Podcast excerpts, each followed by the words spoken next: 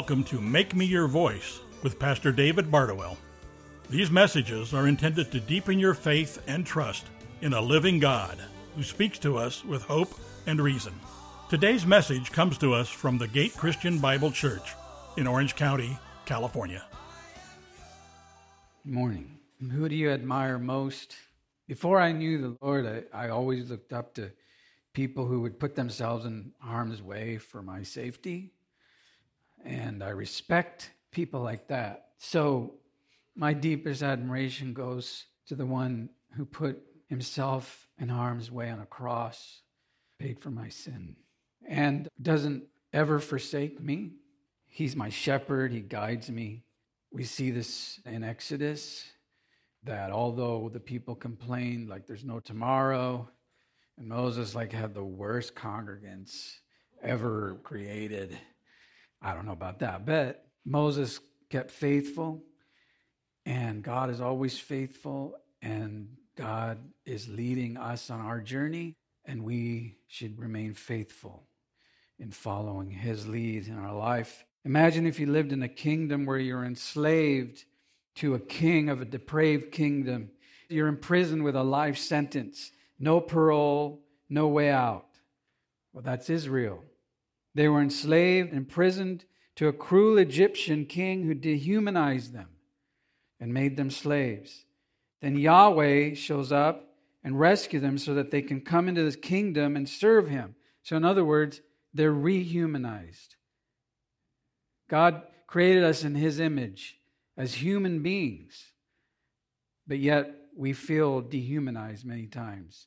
But Jesus comes and he rehumanizes us. So put yourself in Israel's place. Imagine being enslaved to a king of a depraved kingdom, imprisoned for life, no parole, no way out. This king is cruel. He dehumanizes you. He tells you all kinds of lies. And then Jesus Christ comes and rescues you out of that dark kingdom and rehumanizes you and puts you in the kingdom of light. Does that sound familiar? Because otherwise, we'd be in a death sentence in the kingdom of hell, kingdom of darkness. You know, one day all the scales are going to be set right. Every evil, every bad thing that has ever happened to anybody, unless that person comes into the light and the faith in Christ, God will deal severely with that. But right now, we have a job to do.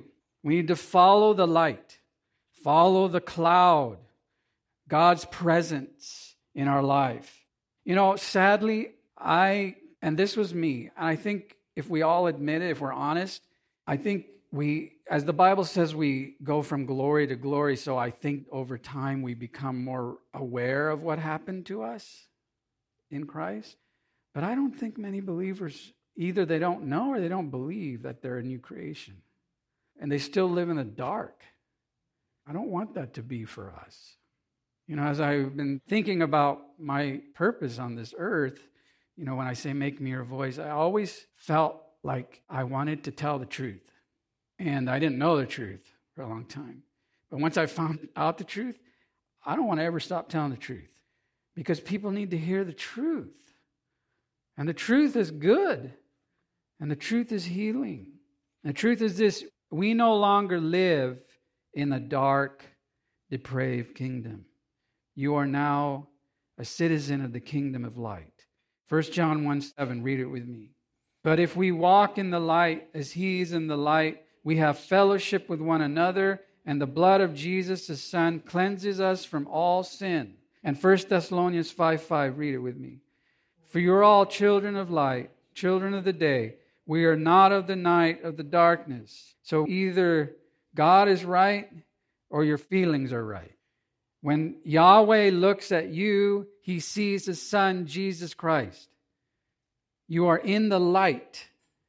Galatians 3:27 says for as many of you as were baptized or united into Christ you have put on Christ you wear new clothes God doesn't see you in those filthy rags what did God call the sons of Israel to be? A kingdom of what? Priests. What are we? A kingdom of priests. We are also sons of God through Christ. We have not only been born again and regenerated by the Holy Spirit, we have been adopted as sons with all the inheritance as ours. These are all the things that have happened to us. So we don't have to walk in fear anymore. Even though God is a holy God, and in our flesh we would be singed, we can approach Him in faith. We're no longer of that flesh. In fact, the Bible says what? We have been crucified with Christ. We have died. Our flesh is dead. Our spirit is alive in Christ. So, just like the tabernacle, God dwells in the believer. We started this whole series with the God who remembers. What did he remember? His people, his covenant. And then we talked about the God who reveals. What did he reveal to Moses? His name, which is what? Yahweh, which means what? I am. And then the God who rescued. He rescued his people. And the God who responds. Remember, they're like two days, three days out in the wilderness and they're already complaining. And God met their need because he's a patient God. And the God who rules. He gives his commandments, he gives his precepts. And the God who remains by his presence in the tabernacle. And the God who reprimands, he disciplines his people. The God who restores, he offers love and compassion to the broken. Last week we talked about the God who releases, releases us to serve the king in his sovereignty. We don't have to serve that king of darkness anymore. We serve the king of light. And then today we're going to end Exodus with the God who is revered, the most deeply and admired person to live and to be glorious beyond what we can even imagine. So Exodus ends the way it begins. God reveals himself as Yahweh to Moses through a burning bush, and he leads them through the wilderness, fire by night, cloud by day. And then, chapter 40, God shows up big time. It's the biggest mic drop ever. So, in part six, when we talked about the God who remains, I showed you how the tabernacle was a picture of Christ. Today, I want to show you how the tabernacle is a picture of Christ in you. So, we're going to talk about God's presence. And I can only enter God's presence because I am holy. Unholy people can't enter God's presence. You know that? So, do you see yourself as holy? You better, because the Bible says you are. In fact, it says, read this Hebrews 10 10 with me. Just the first part. We have been what? Made holy. Does God make mistakes? So we have been made holy or sanctified through the sacrifice of the body of Jesus Christ once for all. It's a one time payment for all time. So, how am I holy? What happened to me? Well, let's look at God's house, the portable tabernacle, as we're going to go through chapter 40 of Exodus. And first, I'm holy because I have a testimony. I have a testimony. The Ark of the Covenant was also known as the Ark of the Testimony, and an Ark being a chest. So it was a chest of God's testimony through Israel. So look at Exodus 40, verse 20. So we're coming to the very end where Moses is fine tuning the temple, the tabernacle for God. So he gets to verse 20 and it says, Then Moses took the testimony and put it into the ark and attached the poles to the ark and put the mercy seat on top of the ark. So the tabernacle was members made out of outer courts and inner courts, and there was a veil that separated people from the Holy of Holies where God's presence dwelt. And what was in there? the Ark of the Covenant. It was a chest, a case, and on top, the two cherubim represent the mercy seat. It has to be mercy for God to offer us to be in his presence. And the poles, why were they there? They had to carry it. It's adorned in gold. What was inside? What was one of the things? Aaron's rod. What else? Ten Commandments and what else? And manna. Manna all those things represented God's testimony in the life of Israel. God's testimony was represented by what was in the ark. and the ark represented God's presence, and it was separated by a thick veil. But here's the thing the testimony of God didn't just live in the ark of the covenant, the testimony of God lives in you. Look at 1 John 5:10. It says the one who believes in the Son of God has the testimony in himself. You have the testimony of God inside of you.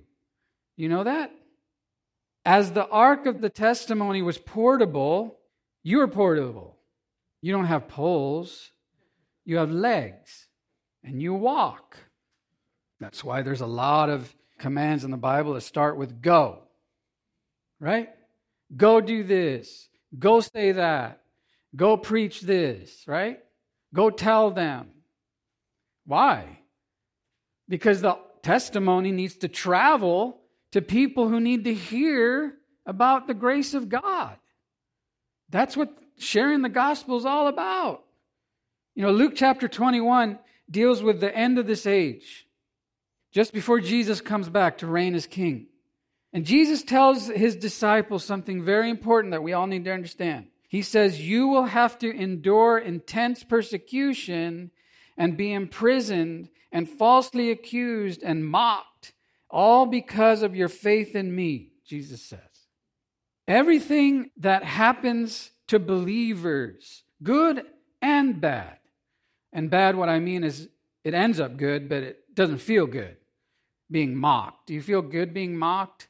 Do you feel good like people saying, oh, that, you know, that Christianity is for dumb people, you know, or whatever they say? But why is that happening? Because it's all according to script. In fact, if you're not being persecuted, maybe you're not walking the testimony. Maybe you're just sitting there hoping everyone likes you. They're not going to all like you. I'm telling you that right now. In fact, they're going to hate you.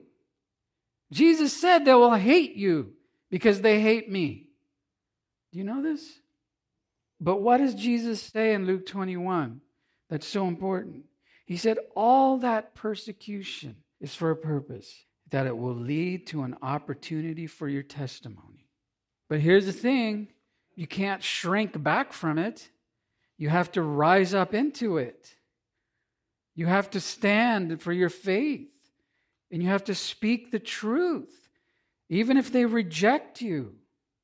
So I don't think we should think of persecution as a bad thing. I think actually, when we're being persecuted for our faith, it shows that we're sharing our testimony, and the world is rejecting the testimony of God in you. They're not rejecting you, they're rejecting God in you. Do you agree with me that there's a battle between good and evil light and dark? Isn't it extremely obvious?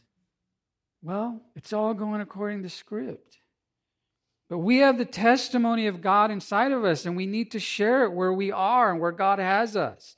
The book of Revelation shares intense persecution for believers who are on this earth during the Great Tribulation. And many of them will persevere and make it through. How? They triumphed over him, Satan, by the blood of the Lamb and by what? The word of their testimony. They did not love their lives so much as to shrink from death. So that's why when Jesus says, What does it profit a man to gain the world but lose his soul? Do you know that Israel protected the ark of the testimony like nothing else? Do you know that when the Philistines stole the ark of the covenant from the temple, Israel mourned and grieved, and they didn't rejoice again till they got it back. Well, here's the thing you need to protect your testimony like nothing else. Persevere, don't shrink, share what's inside of you. So, what else happened to me when I was made holy? I'm invited to the table. Imagine being invited to someone's house and to have dinner who's the most important person in the world. Whoever that is, Jesus is way more important than that person. So let's look at verses 21 through 22. So after he brings the ark of the testimony, he brought the ark into the tabernacle and set up the veil for the screen and screened off the ark of the testimony just as the Lord had commanded Moses. Then he put the table in the tent of the meeting on the north side of the tabernacle outside the veil. What's the table? It's known as the table of showbread or the table of presence. What was on the table? Bread, 12 loaves. Why 12 loaves? The 12 tribes. It was a family thing.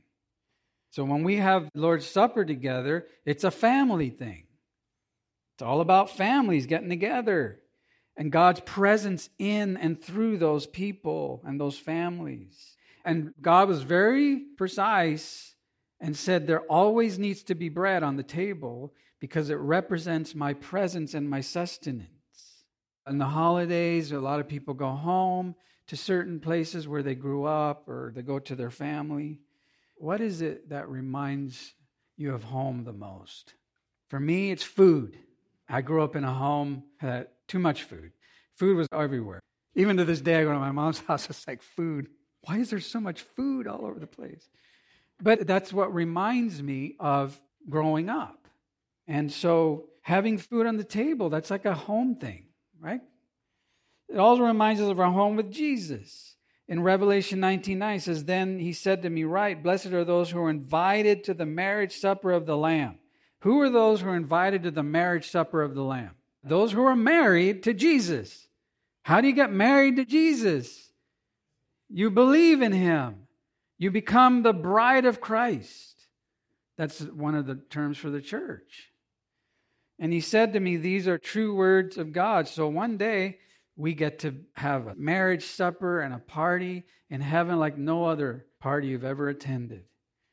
Next, I eat from the bread of life. I'm holy. I can eat from that bread because food on the table doesn't do much unless you eat it, right?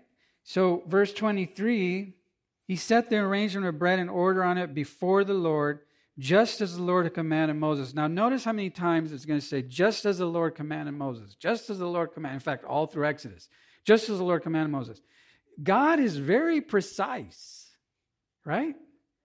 And one of the things that we're going to see is that Moses was following the instructions. You know, when you get an instruction manual, how many people follow that? Some, and that's good. I mean, you should follow the instructions. Otherwise, you'd leave parts out of it. And you go, why isn't this working? Oh, I was supposed to put that in before I put that in. Well, Moses is trying to be very precise. And remember, he's putting the final touches on the tabernacle before God would show up. Now, this is why it's so important to have that same approach with God's house. I mean that personally, and I mean that corporately. So when we get together, we're preparing God's house for his presence. I say this and I mean it. We should never give God leftovers, right? Just throw some, hey, here, God, it's good enough for God. But when I go to work, if I don't do it right, I get fired. But psh, it's just church, you know, just, just throw it together. No, that's why everyone involved in this church should have that same attitude that Moses had. That we're putting the house of God together. And then, personally, we should have that same attitude in protecting our testimony, in doing what we need to do to keep spiritual upkeep of this house. If we're not doing that, that's going to fall apart real quick, right? So, the bread represents God's presence and sustenance. And Jesus, who is the Word, remember the Word became flesh? He is our sustenance, and that's why Jesus said, I am the bread of life. He who comes to me will not ever be hungry. He who believes in me will never thirst, will be spiritually satisfied. But here's the thing there's an important aspect to this that we have to understand where Jesus said, It is written, man shall not live by bread alone, but by what? Every word that comes from the mouth of God. Where's every word that comes from the mouth of God currently? in the Bible. So when we're in his presence and we're doing what we're doing today, we're receiving sustenance, food. You ever heard, like, are you being fed? Because if you're a believer, a sheep of God's sheep pen, and you're not being fed by the word, you're going to die spiritually. You're not going to die to the point where you're going to go to hell die because God's Spirit still lives in you, but you won't have an abundant, fulfilling life. You won't understand. You'll be like so out there in left field, not understanding what's going on. And the reason believers don't know what's happened to them is because we don't eat enough from the Word. So, what else happened to me when I was made holy? I am lit. No, you can forget the double entendre there, but I am lit. Look at verses 24 through 25 where it says, then he placed the lampstand in the tent of meeting opposite the table on the south side of the tabernacle. He lighted the lamps before the Lord, just as the Lord had commanded Moses. The lampstand represented God's eternal presence, the light of his kingdom, never go out. But what did Jesus say to you and to me? He said, You are the light of the world. You are that light. I set a city on a hill cannot be hidden. Israel was called to be this light. Isaiah prophesied, I will make you as a light for the nations, that my salvation may reach the ends of the earth. How does that happen? Well, you protect your testimony, and you're portable, and you're sharing the testimony of God inside of you with other people. And then that becomes seen and visible, and people see the light of Christ. Sadly, Israel became dim and highly religious, and the light was going out. Don't let the light go out. We are the light of the world. Don't hide the light either. Jesus said, I am the light of the world. So, how do we become the light of the world? We accept Jesus and receive him into our life, into our heart. Whoever follows me will not walk in darkness, but will have the light of life. So you don't know this. Oftentimes, people aren't going to walk up to you and go, Man, you are lit. Hopefully not. But they should see a difference. They should see a difference in you. You know, we're going to have two series on Christmas, and we're going to talk about the light and how important the light of Christmas is. Because here's the thing Colossians 1 says, For he rescued us from the kingdom of darkness and then transferred us into the kingdom of light, the kingdom of his son. So, in whom we have redemption, the forgiveness of sins. So, you're lit because you have forgiveness and you're not the old person anymore. You are a lighted new creature in Christ. Next, in a similar vein, I am fragrant. I am fragrant. Verses 26 through 27. Then he placed the gold altar in the tent of meeting in front of the veil, and he burned fragrant incense on it, just as the Lord had commanded Moses. So this is the altar of incense, which the incense represented what? The prayers of the people. In Revelation 8 4, it says, The smoke of the incense, together with the prayers of God's people, went up before God's from the angel's hand. So the priests would have constant incense as a symbol of prayer. And then 2 Corinthians 2:15, read this with me. For we are a fragrance of Christ to God among those who are being saved and among those who are perishing. So our testimony is fragrant. Some people will accept it, other people will reject it, but we can't control that. We are fragrant. We should smell different than the world. The world stinks, literally and spiritually. We don't. We are fragrant. It's a good fragrance before the Lord, and it's to draw people to the Lord. So it smells good. Next, I have access. I can enter God's presence and all his holiness. Verses 28 through 29, he says, Then he set up the veil for the doorway of the tabernacle. He set the altar of burnt offering before the doorway of the tabernacle of the meeting. And he offered on it the burnt offering, the meal offering, just as the Lord had commanded Moses. We're talking now, we're getting closer into the Holy of Holies. There was a thick veil between the outer area there and then the inner court or the inner room, the Holy of Holies. And what is that symbolizing? Well, in Isaiah, it says, Our sins have separated us from God. Our sins have hidden his face from us so that he will no longer hear so that veil was a symbol of that separateness, being separated from God. What if that was forever? Like we were always that way? Would that be depressing? we would always have this veil. You'd have to be like the most holy or the religious person or a high priest, something that's the only way you could get in there. Otherwise, you would just be dead on the spot, singed, because God's so holy. That's how people live, sadly. Now, we don't know the actual thickness of the veil. Some people think it's a certain amount. In the Bible, it really doesn't say. It doesn't give the exact thickness of the veil. But it had to be thick enough to do its job, which would be like, oh, I accidentally, you know, walked through this thin little curtain and I'm in God's presence and now I'm dead. There had to be some thickness to it. You weren't able to see through it. And the high priest could enter that once a year, but not without blood as a payment. This was not, you know, let's go into the photo booth and do selfies.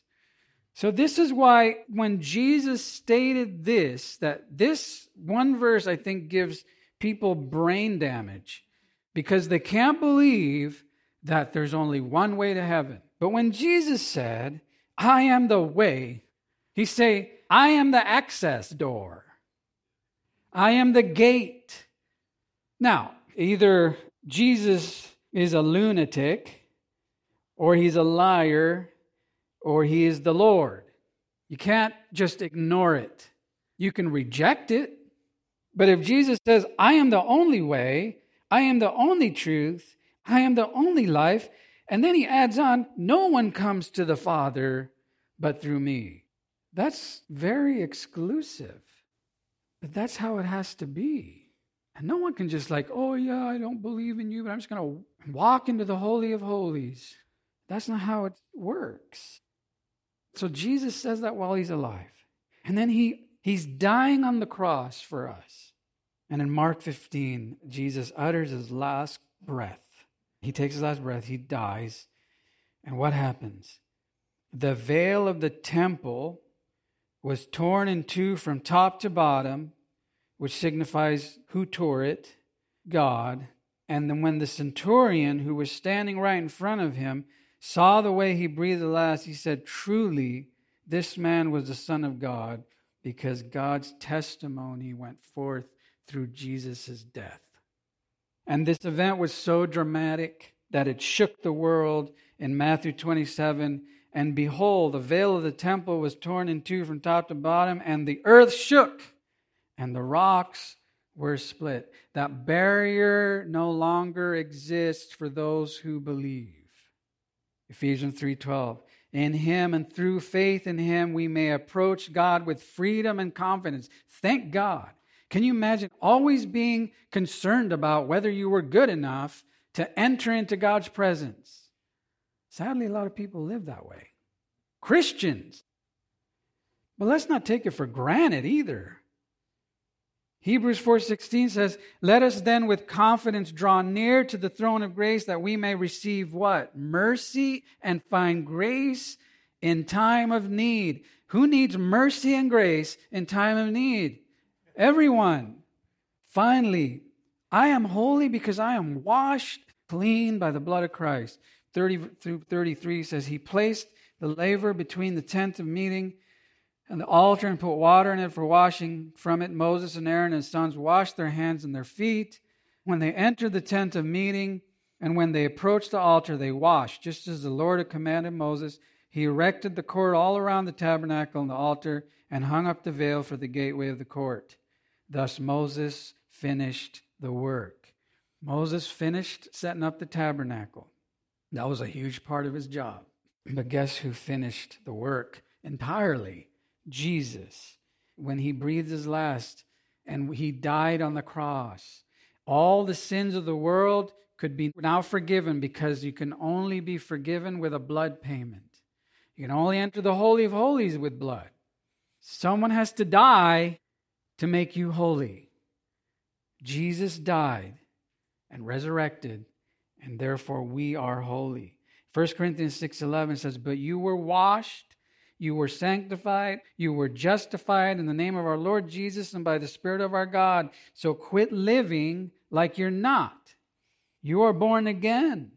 The light came on, and you have a testimony that lives inside of you, and his name is Jesus Christ. Titus 3 5 says, He saved us not because of righteous things we had done, but because of his mercy. He saved us through the washing of rebirth and renewal by the Holy Spirit.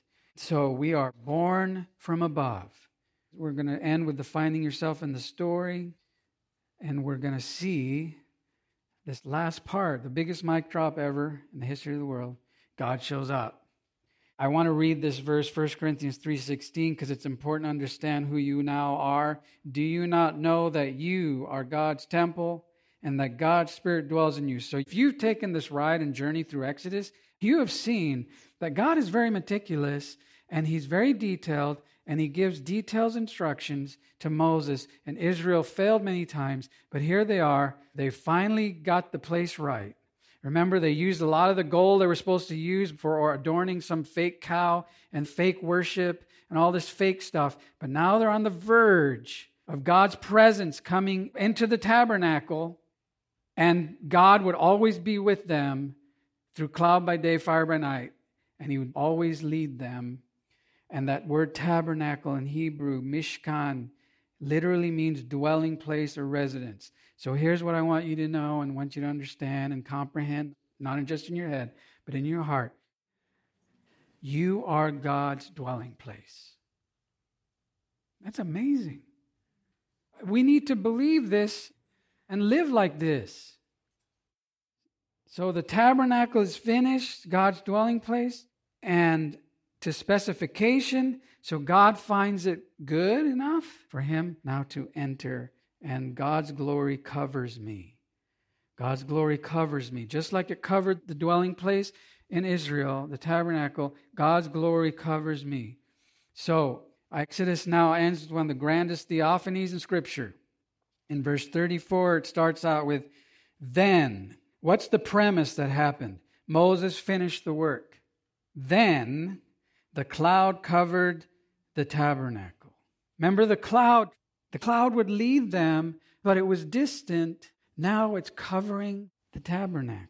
The cloud was God's daily presence because in Exodus 13 says the Lord was going before them in a pillar of cloud by day to lead them on the way. It also represented God's glory, and the glory of the Lord settled on Mount Sinai. For six days the cloud covered the mountain. And on the seventh day, the Lord called to Moses from within the cloud. Do you know that this same type of presence, of manifestation of God's presence, showed up in the New Testament when Jesus went up the mountain with his three disciples? He says, while he was still speaking, a bright cloud overshadowed them. And behold, a voice out of the cloud said, This is my beloved Son with whom I'm well pleased. Listen to him. And do you know that when Jesus comes back, he will come back in the clouds with great power the clouds represent God's presence. In 1 Corinthians 10 1 through 2 says, For I do not want you to be unaware, brothers, that our fathers, they're talking about Israel, were all under the cloud and all passed through the sea and all were baptized or united into Moses, into the cloud and the sea, into God's presence. We are baptized and united into Christ, into the presence of God. God's glory, like clouds, leads me and covers me in 2 Corinthians 3.18. But we all, with unveiled face, beholding as in the mirror the glory of the Lord, are being transformed into the same image from glory to glory. There's degrees of glory. We have all of God's presence. But one day our body will be glorified and be new. And then we will be fully glorified as Jesus is. Just as from the Lord, the Spirit and one day we'll be with him on his mountain, in his presence, face to face. Next, God's glory fills me. God's glory fills me. In uh, verses 34 through 35, the cloud covered the tent of the meeting, and the glory of the Lord filled the tabernacle.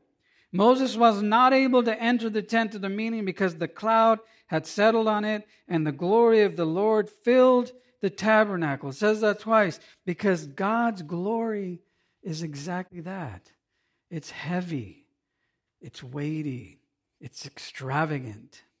When God shows up, the atmosphere changes. And they couldn't even do anything. They couldn't even enter because of God's glory. Guess what? We are filled with God's glory. That's why Jesus said on the last day of the great feast, he cried out, If anyone is thirsty, let him come to me and drink.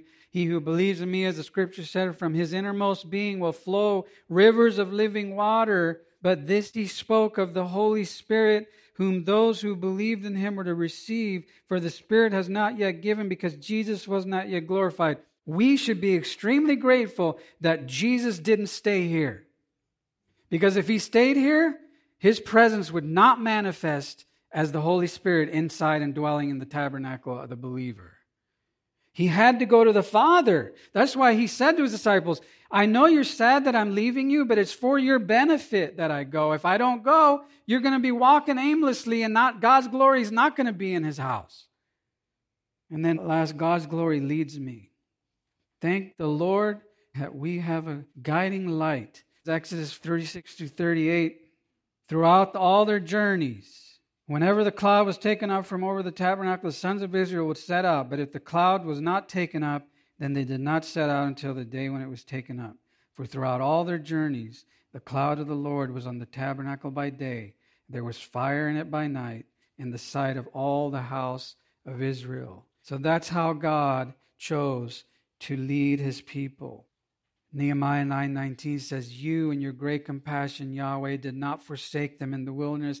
The pillar of the cloud did not leave them to guide them on their way, nor the pillar of fire by night to light them in which way to go." And what does the Bible say about God's word? Is a light to our feet. Problems with clouds, though, they often hide the view of the sun and we only see a shadow. So that's why Paul writes, For now we see in a mirror dimly, but one day, face to face. Now I know in part because God's glory lives in me, but one day I will be fully glorified and fully known, just as Jesus is. Now we have someone who leads us who is not hidden by a cloud, not hard to understand, but someone who's in our hearts. And that's why Jesus said, But when He, the Spirit of truth, the Holy Spirit comes, he will guide you into all the truth. For he doesn't speak anything but truth because he doesn't speak even on his own initiative. Whatever he hears, he speaks. He speaks the words of Christ. And he will disclose to you what is to come. And he testifies to Christ to the world through you. What if you lived your life like you knew where you were going?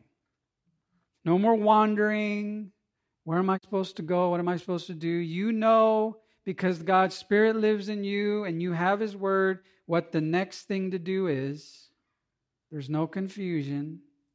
And instead, you realize how good God is that He would go to such extreme so that His presence would be in some way off tabernacle, but His presence would be intimately in your life the residence, the dwelling place. I want us to close this sermon and this series by singing a song about this. It's actually a song that was written about Isaiah's vision. And let's stand and sing and let's worship him and remember that his presence is here with us and in us.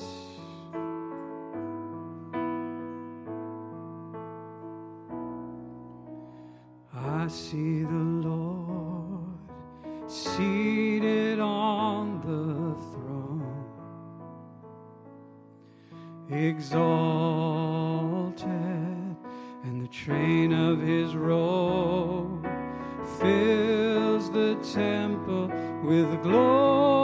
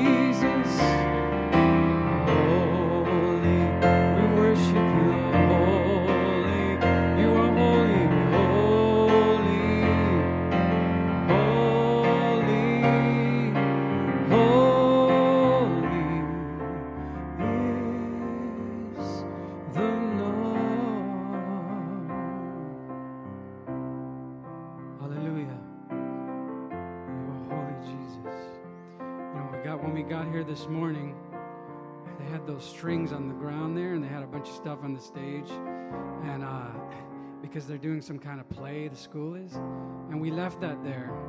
And the more I thought about it, and I think someone said that, I think it's for some people to come forward and give their lives to Christ. And I don't care, you've probably given your life to Christ, but you need to rededicate your life to Christ this morning. And I want you to come. Come to the front, to the altar. Holy,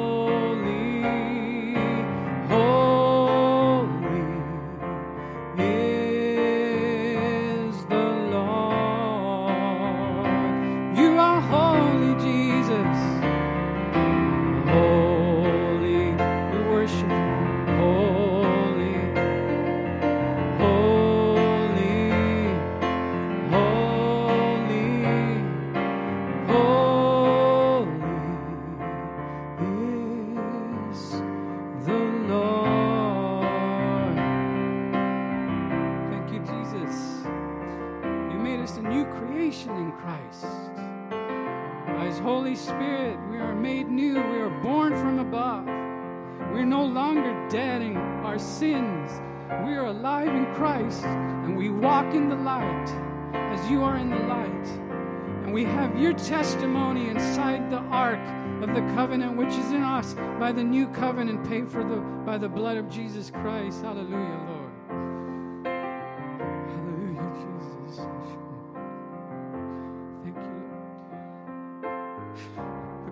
Fills the house of the Lord.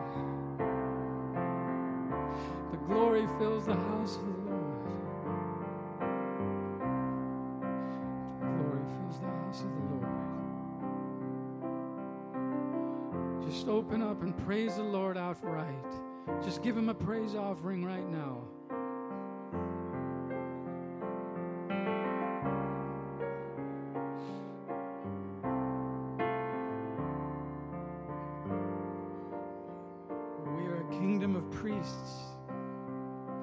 Direct access.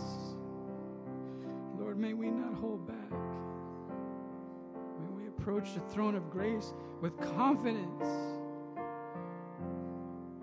Lord, you don't make mistakes, and you don't dwell in unholy vessels. Thank you, Lord, that your forgiveness covers all our sins. And the glory fills the house of the Lord. Say that.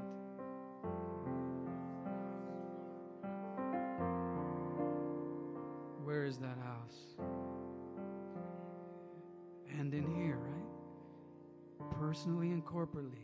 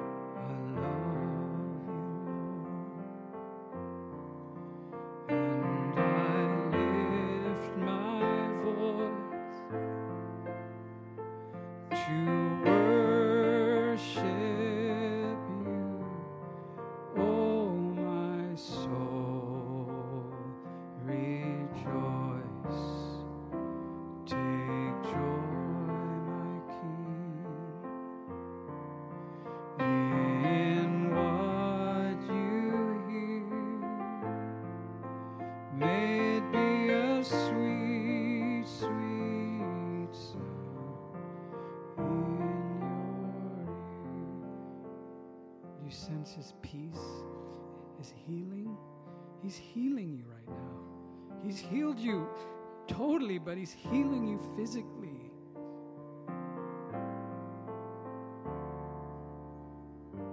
He's healing of you all those lies that you used to believe. He's saying you don't have to believe those anymore. You're free. You're released. You're holy. God's glory fills the house of the Lord. Amen. Pastor David Bardowell's message reminds us that God speaks to us with hope and reason so that we can be His voice in this world. Please join us again for Make Me Your Voice, a ministry of the Gate Christian Bible Church in Orange County, California. We would love to have you visit if you're in the area. For more information or to find our location, please visit thegateoc.com. Me